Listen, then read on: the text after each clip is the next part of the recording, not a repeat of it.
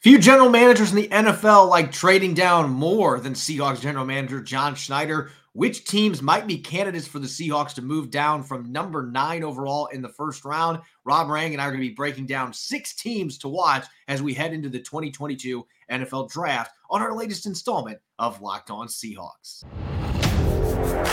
You are Locked On Seahawks, your daily Seattle Seahawks podcast part of the Locked On Podcast Network. Your team every day.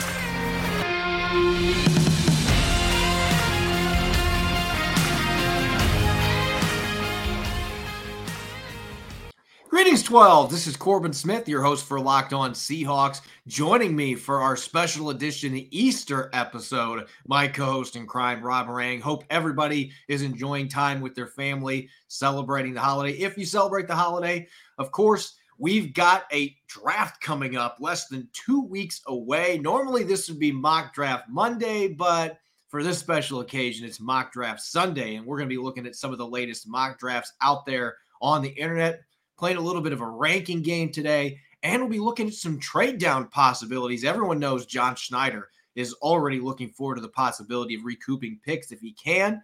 And there's some intriguing candidates to trade down from number nine overall in the first round. This episode's brought your way by Bet Online. Bet Online has you covered this season with more props, odds, and lines than ever before. Bet Online, where the game starts. Now for your lead story here on our special Sunday edition of Locked On Seahawks. There's not really news out there, but that makes this an interesting discussion topic, Rob, because you and I have been covering the NFL for a long time.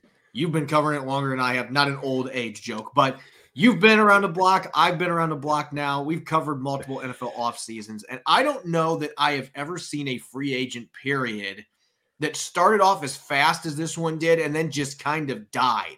And that's been the way that it's been for the last month. I mean, you really had a week where there were deals, and then suddenly everything just seemed to slow down and just to a screeching halt. It was done. There's been a few signings here and there, but it seems like this has been a league wide trend this year, which I wasn't necessarily expecting because the salary cap jumped back up. I thought teams were going to be a lot more aggressive, but that tells me teams are taking this draft much more seriously than they have the last couple of years. And there's a number of reasons for that.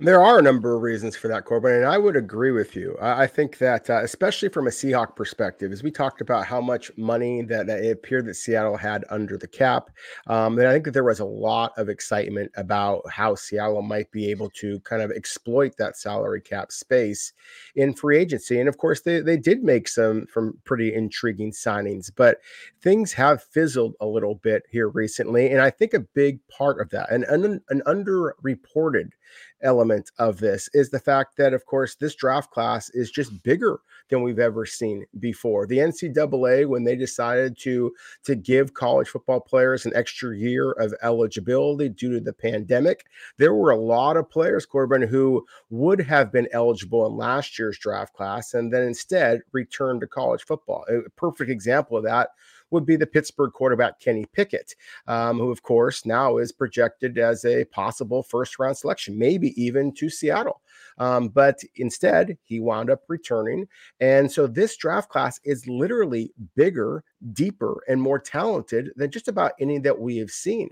And so I think that that's one of the reasons why you were seeing so many NFL teams out there make the big trades rather than going into free agency. And right now, even if the Easter holiday and, and happy holidays to all those who celebrate, as you mentioned, happy Ramadan as well to all those who celebrate that holiday.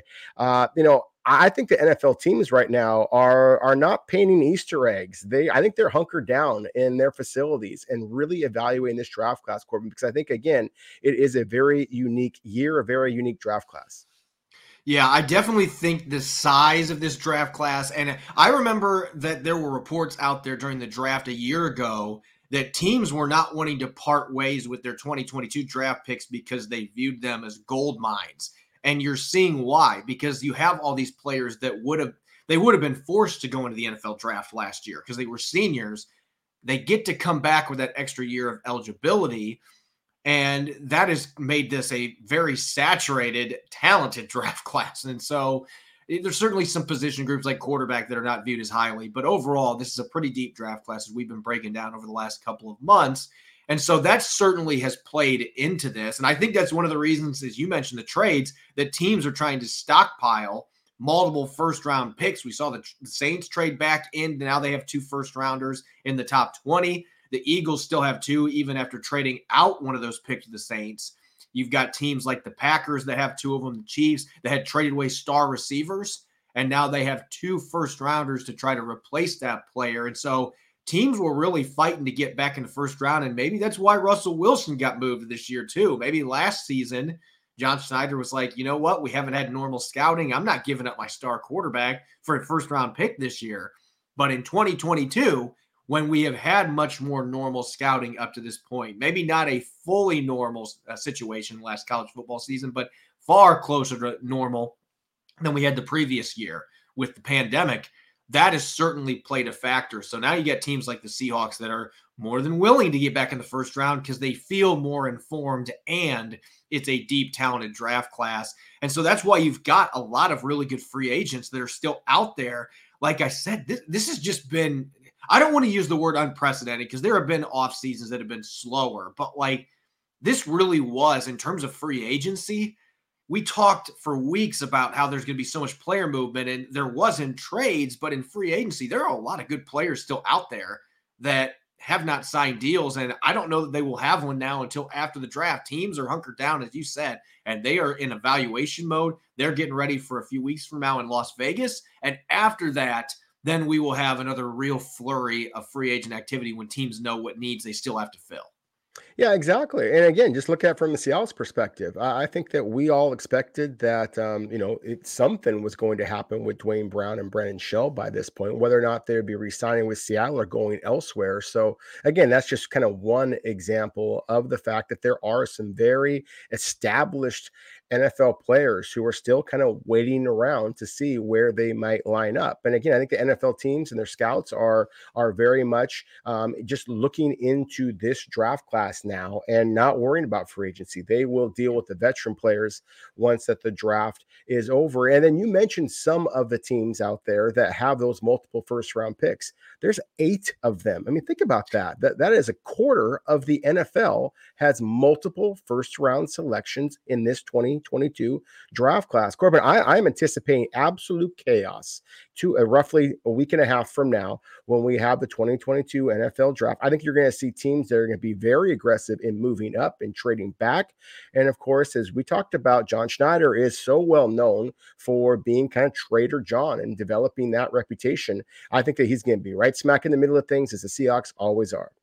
Yeah, every year it feels like, and last year was an at you know kind of a uh, what word about looking? Last year was definitely an exception to the rule because they only had three picks, and he did move around once. But when you only have three selections, it really limits your ability to uh, be able to impact the draft board the way that John Schneider likes to. And so you know he's going to be entertaining calls. You know that he's going to be talking offers. Does that mean they're going to move from number nine? We don't know. But I can assure you one thing there are going to be several teams that are below them at number nine that Schneider is going to be wanting to pick the phone up if if the situation's right, and he's going to want to make some calls. So we'll be talking about that later in the show, taking a look at which teams could be candidates to trade down and why. Maybe throwing together some mock trade proposals here on Mock Draft Sunday as well. BetOnline.net is your number one source for all your betting stats and sports information. Find all the latest sports developments, league reviews, and news, including this year's basketball playoffs and the start of the Major League Baseball season. BetOnline is your continued source for all of your sporting and wagering informational needs, from live betting to the playoffs, esports, and more. Head to the website today or use your mobile device to learn more about the trends in action. BetOnline, where the game starts. You're listening to the Locked On Seahawks podcast, Easter Sunday edition. I'm your host, Corbin Smith. Joining me as always, Rob Rang. Thanks for making Locked On Seahawks your first listen five days a week. And make sure to check out coming up on Thursday, April 28th, with the NFL draft coming. We've got locked on NFL drafts live coverage all three days. Real time analysis from our extensive lineup of experts and insiders. And for those of you dying to know who your team is going to take, make sure to catch Odyssey and Locked On's NFL mock draft special hosted by Brian Peacock and former NFL scout Matt Williamson of the Peacock and Williamson NFL show all week leading up to the first selection by the Jaguars. All right, it's mock draft Sunday, and we've been mixing this up each week. Some weeks we look at fan submitted mocks, sometimes we look at our own mock drafts, sometimes we just, you know, scan over mock drafts from other experts out there. We're going to do that today with a little bit of a twist. Usually we just run down the players, and this is who's picked at number nine. But this time, Rob, I'm going to read off five different mock drafts that have been posted in the last 72 hours. And we are going to debate which selection we would be most excited about if we were looking from a Seahawks perspective and which mock draft we would maybe be most lukewarm about. And again, these are all first round mocks. So just one selection in each. We've got five different players. So without further ado, here we go. Our first one, we got a couple from CBS Sports. Man, they kick out mock drafts like crazy. Uh, a lot of different viewpoints. This one from Jared Dubin, Jermaine Johnson, defensive end from Florida State.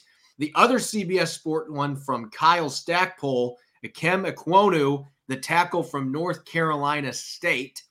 And then our third one here, NFL.com, Lance Zierlein, the former scout, has Derek Stingley, the corner from LSU, going to the Seahawks at number nine. Then from Pro Football Focus, Anthony Treash, Tackle Evan Neal from Alabama falling all the way to number nine. And our last one from Sporting News, Joe Rivera. We've got another tackle, Charles Cross, a popular pick out of Mississippi State. He's been picked in a lot of mock drafts, the Seahawks at number nine. So we've got five scenarios there.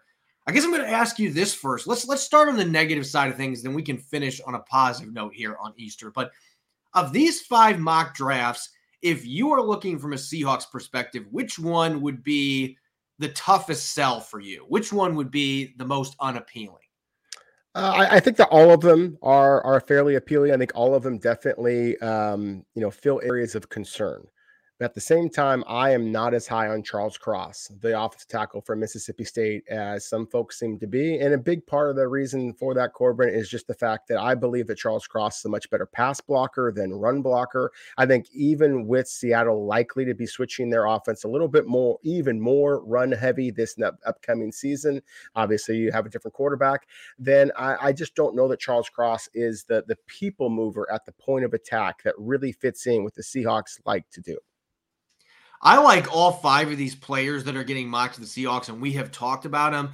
I just number nine for me. What I'm looking at here is from a value perspective. I think that you can make an argument that all five of these players could be top 10 caliber players in this draft.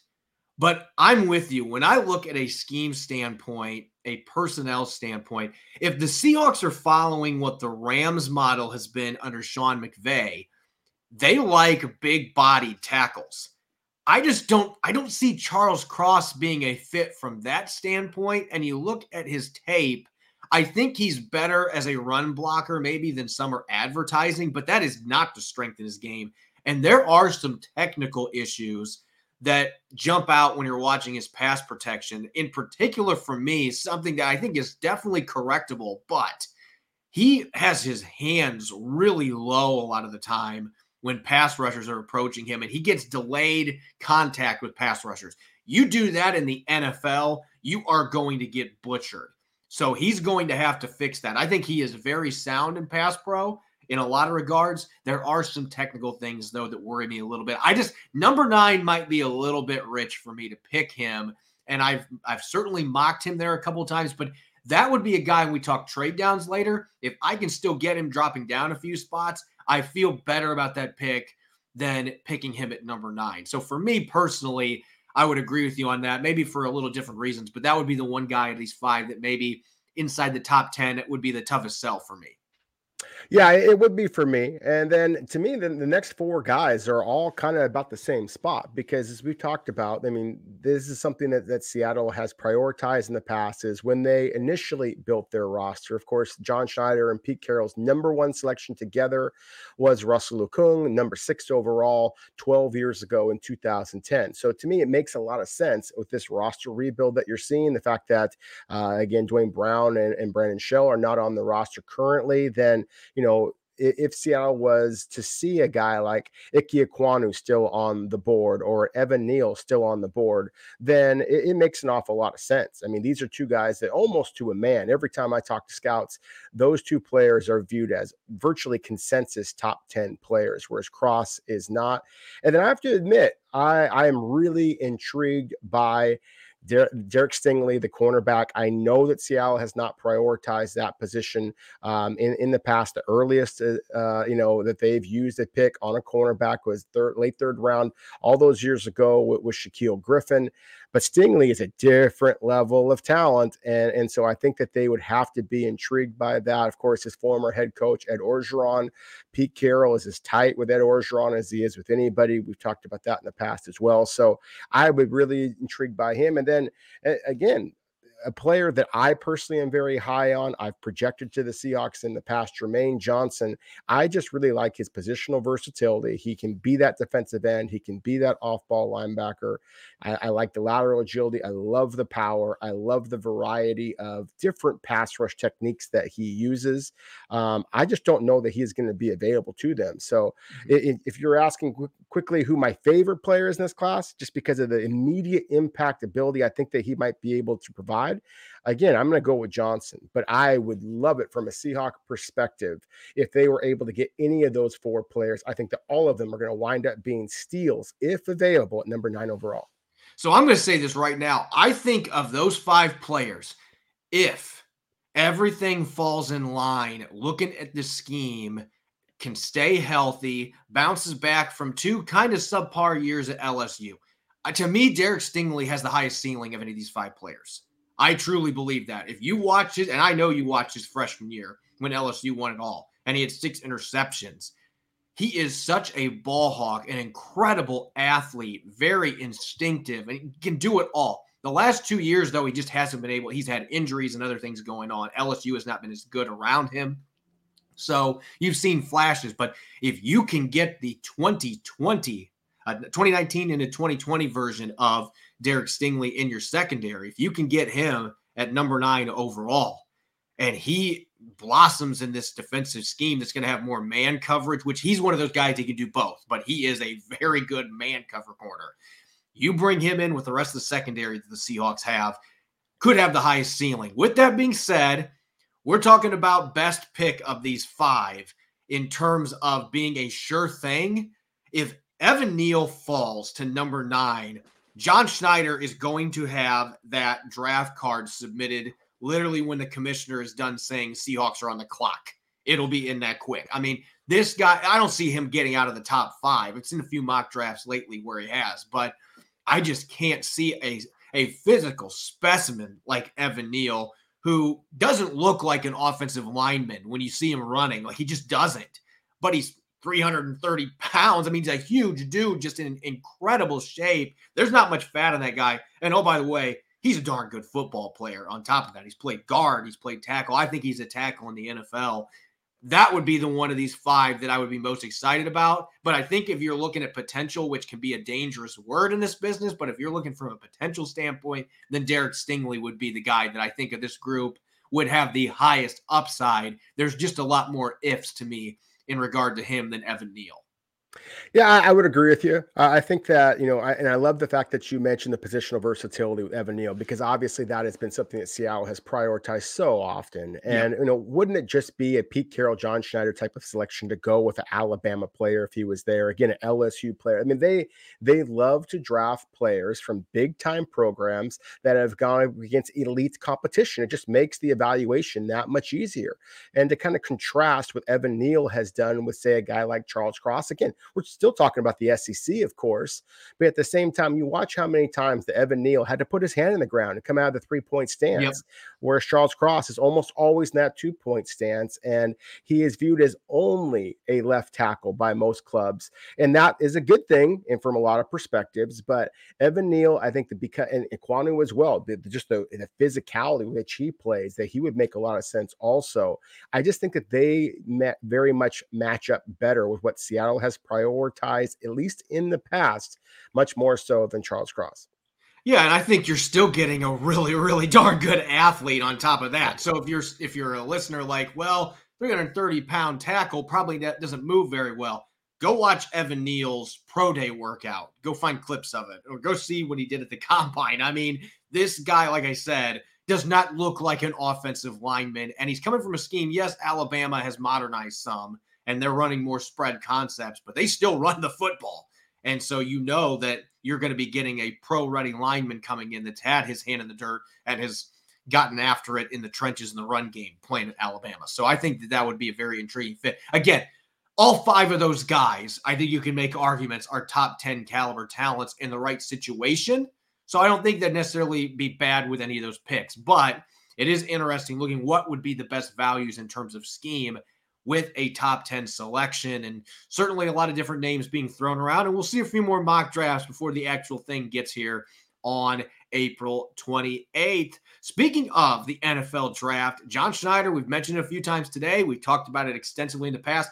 Few general managers, if any, enjoy trading during the draft, whether it's moving up or down more than what John Schneider does. We're going to be looking at some teams behind the Seahawks that could be prime trade back candidates in the first round of this year's draft here in a moment. If you're like me and you're struggling to stick with your New Year's resolution, you need to try Built Bar. Absolutely delicious, 100% chocolate, less than 200 calories, less than five net carbs, 17 grams of protein. They're delicious and they're good for you. The perfect pre workout, post workout snack, or if you're just looking to satisfy your sweet tooth without ruining your diet, Built Bar checks off all those boxes. If you haven't tried Built Bar Puffs yet, they're incredible. They're basically a marshmallow on steroids they come in a bunch of amazing flavors. Banana cream pie being my personal favorite. Regular built bars also come in a ton of delicious flavors. Peanut butter brownie. I'll eat an entire five or six pack of those in one sitting. Not embarrassed to admit that.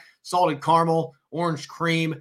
They got new flavors they're coming out with every month. So make sure to check out their website, built.com, to see what they are cooking up this month. Use the code LOCK15 and you'll get 15% off your next order. Again, that's at built.com. Use the code LOCK15 to get 15% off your next order.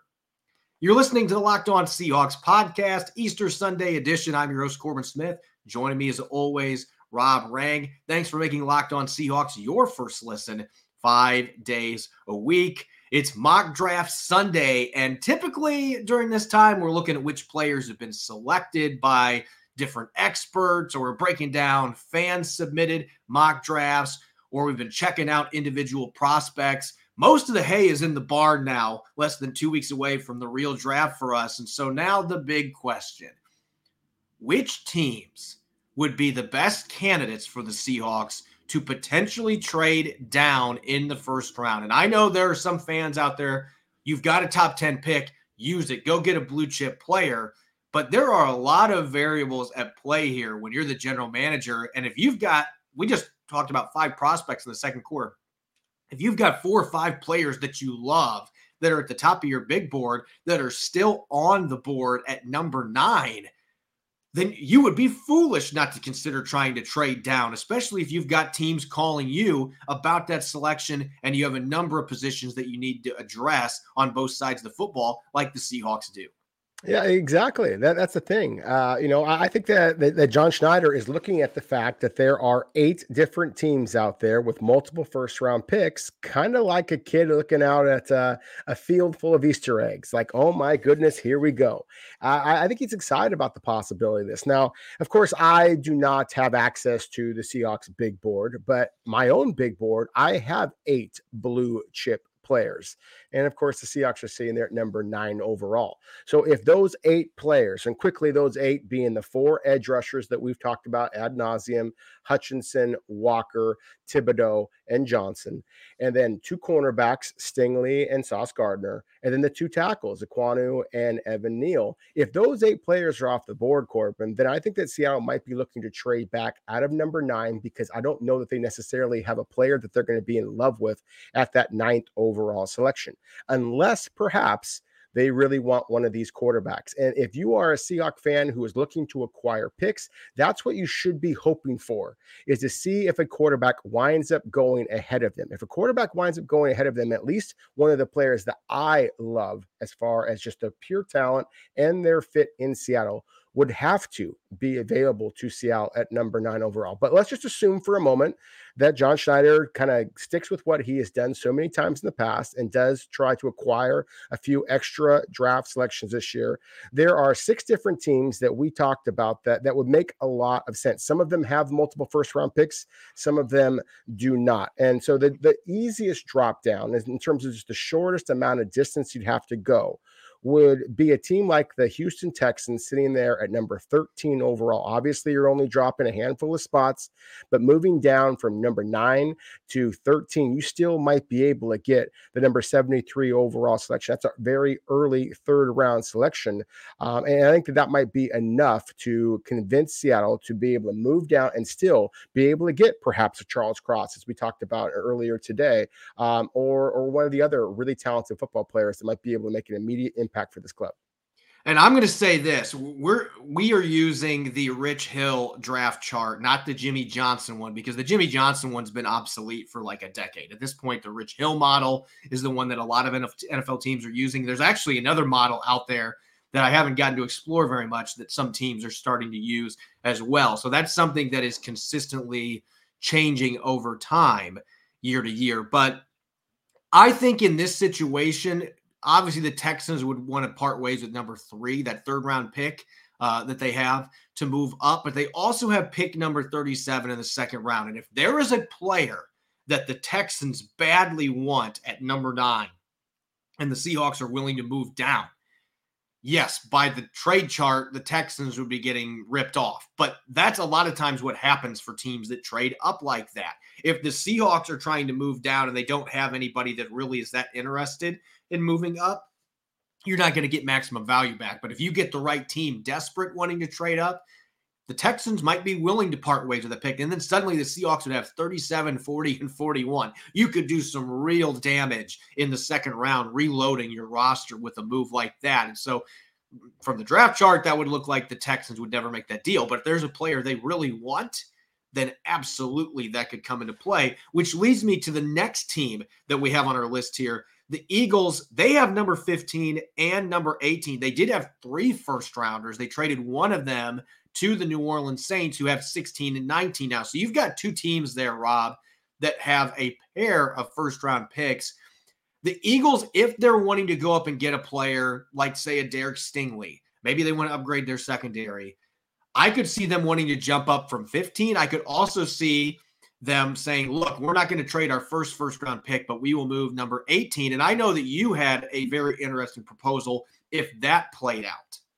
Yeah, that's the thing. I just the the more I look at this draft class, Corbin, the more I think that there is a strong possibility that those eight players I just referred to before are off the board, and, and Seattle is kind of looking to move down. And so, if a team is going to move up, then they have to want a player that uh, you know they anticipate that either somebody else is going to move up to get from that nine over overall spot, or they're going to want to get ahead of the New York Jets, who are seeing there at number ten overall. Um, and, and, so a, a, defensive back would make an awful lot of sense, especially if a cornerback like a Derek, Derek Stingley is available um, at that point. And Seattle just feels that's too risky, for example. So I think the Philadelphia Eagles make a lot of a lot of sense. The Seahawks have done a lot of trades with the Eagles over the years. John Schneider and Howie Roseman are buddies. I, I saw them kind of yucking it up a little bit on the sidelines at the Senior Bowl just a couple of months ago. I think that if Seattle is able to get the number 15 overall selection, obviously that would be better than the number 18 overall selection. But just looking at that Rich Hill trade chart that you mentioned before, there is a scenario in which the numbers actually line up perfectly. And that would be if Seattle traded down from number nine to number 18 overall, and then also acquired Philadelphia's number 83 overall pick. That's about midway through the third round. And then pick number 154. That's in the fifth round. And one of the things I like about that is, again, not only is it match up perfectly number wise, it's worth 387 points out there. Again, according to that Rich Hill chart. I also love the fact that it would give Seattle back to back selections in the fifth round.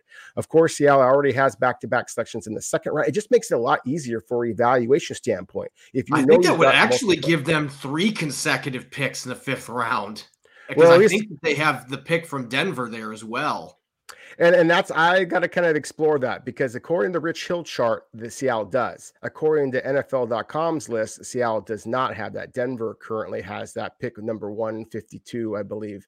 Um, and yeah, so that one goes to the Seahawks. That's their pick. So yeah, yeah. it'd be 152, 153, 154. So if that's the case, obviously it just makes it that much more intriguing. So again, that's that to me is of all of the different candidates that we talked about, just we just as we were kind of evaluating first round picks, if there are first round trade scenarios, we're going to address several of them. This would be the one that I think is the most intriguing from a Seahawk perspective. Well, uh, if we're looking at most intriguing, it's got to be the other team with two first rounders, the New Orleans Saints. And Here's my point of view on this. The Eagles just kind of showed their hand a little bit by saying, We've got three first rounders, but we really like next year's group. So we're going to be willing to take one of the Saints' first rounders next year. So now we're going to have a bunch of first round picks next season. We dropped down from three to two this year. That tells me there's some faith in Jalen Hurts still. You know what? We're going to give you another year to see if you can be the guy. And we know next year's class is supposedly supposed to be a lot better at the quarterback position, at least uh, in terms of the top prospects that could be available. Uh, players like CJ Stroud, as well as Bryce Young. There's going to be some really intriguing quarterbacks next year's class. But the Saints moving back into the first round a second time, that suggests to me that they're wanting to use those two picks potentially to move into the top 10 so they can go get their quarterback. And so I've outlined this in a couple of our earlier episodes as a possibility, but that might be a case where John Schneider's like, all right, you guys already made the move to get into the first round a second time. You guys want to move up to number nine? You give us both those first round picks, and we'll give you our fourth rounder on top of it. So pick number nine and a fourth rounder in exchange for your two first round picks. The Seahawks would win that on the draft chart, but I think that is the type of trade that John Schneider he would have leverage there. Like I don't have to trade down if you want to come up and get a quarterback here at number nine you got to pay the price. And so that's the one that still fascinates me the most. Getting 16 and 19 trading down, you still have two top 20 picks. And that gives you even more leverage to potentially move one of those picks, probably 19. You could move down a few spots again in the first round and get another day two selection out of that.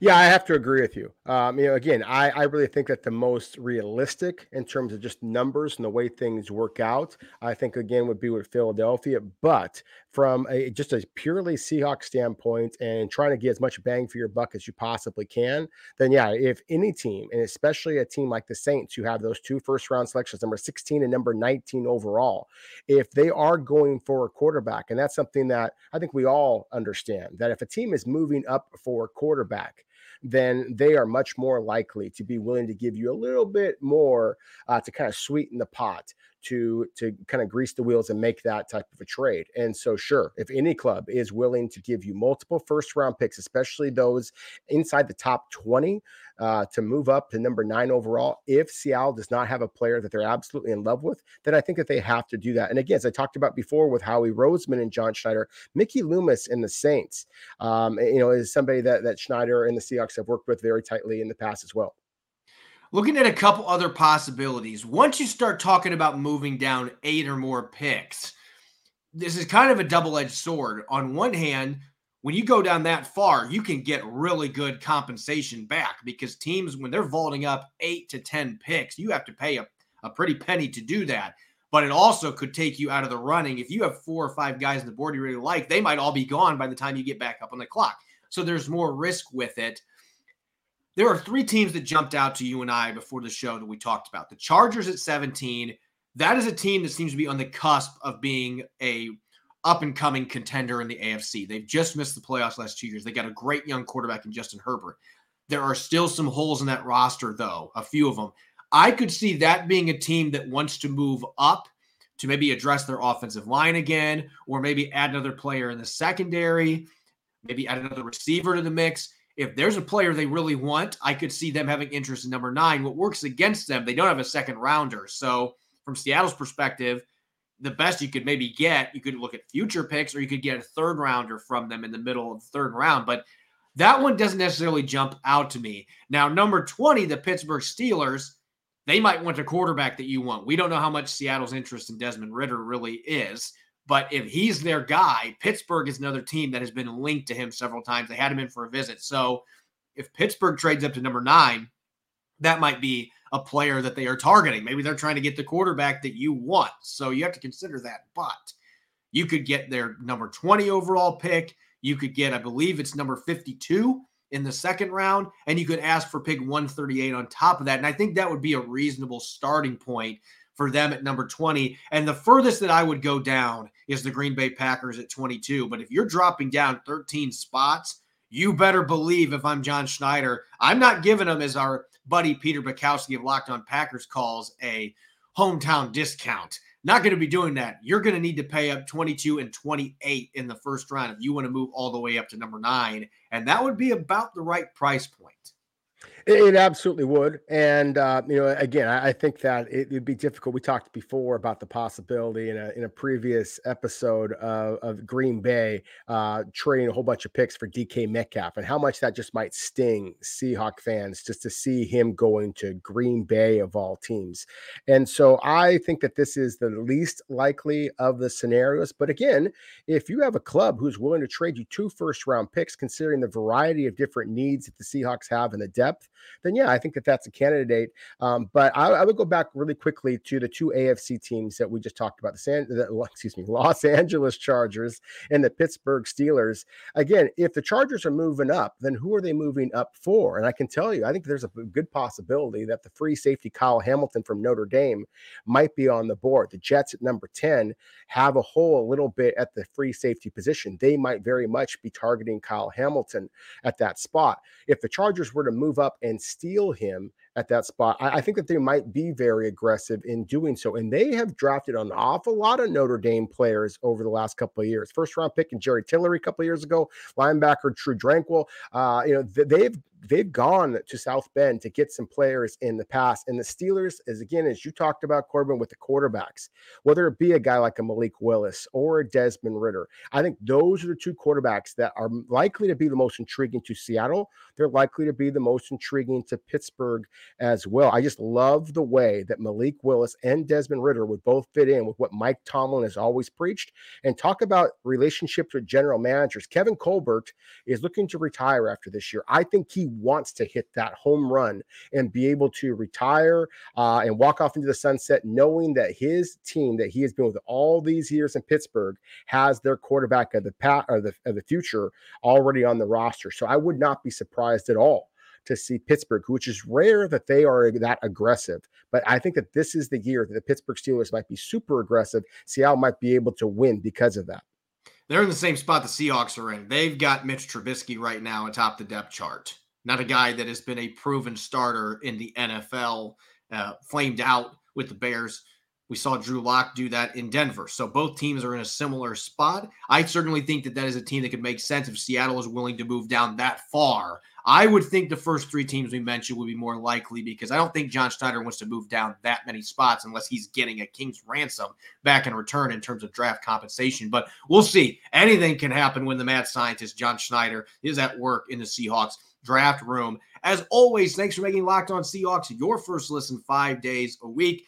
Now make your second listen the Locked On NFL Draft Podcast. Ryan Tracy and former NFL quarterback Eric Crocker bring the NFL Draft to life every day with insight and analysis on college football prospects and NFL front offices. It's free and available wherever you get podcasts. You can follow me on Twitter at Corbin Smith NFL. You can follow Rob at Rob Rang. Make sure to check out the Locked On Seahawks podcast on Apple Podcasts, Spotify, Stitcher, and of course, five days a week streaming on YouTube. When we return on Tuesday, going to take our Monday off with our special edition Sunday show here. When we return on Tuesday, we're going to continue previewing the upcoming NFL draft. In fact, we're going to dig into our final mock draft. We're going to be doing one pick a day leading up to the draft.